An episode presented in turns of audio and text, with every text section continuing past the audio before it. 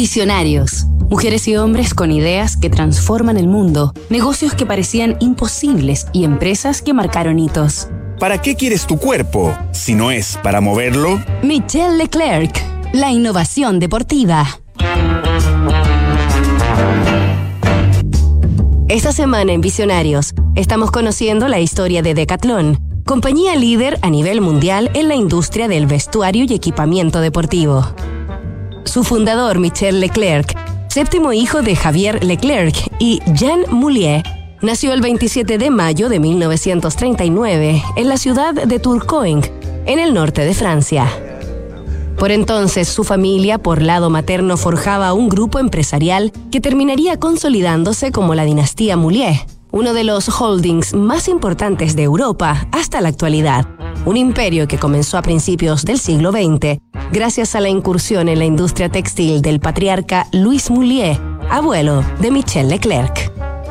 Pero los inicios de Michel en el circuito empresarial, al contrario de lo que naturalmente podría pensarse, no fueron fáciles.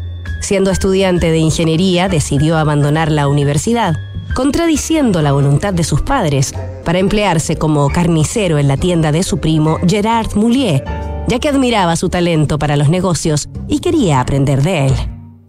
Madurando en el tiempo, durante catorce años, Michel fue ascendiendo y empoderándose en labores y cargos administrativos, hasta que decidió emprender un inspirador viaje a Estados Unidos, del que regresó a Francia con un proyecto personal entre manos, una compañía que ofreciera los mejores artículos deportivos para todo tipo de público.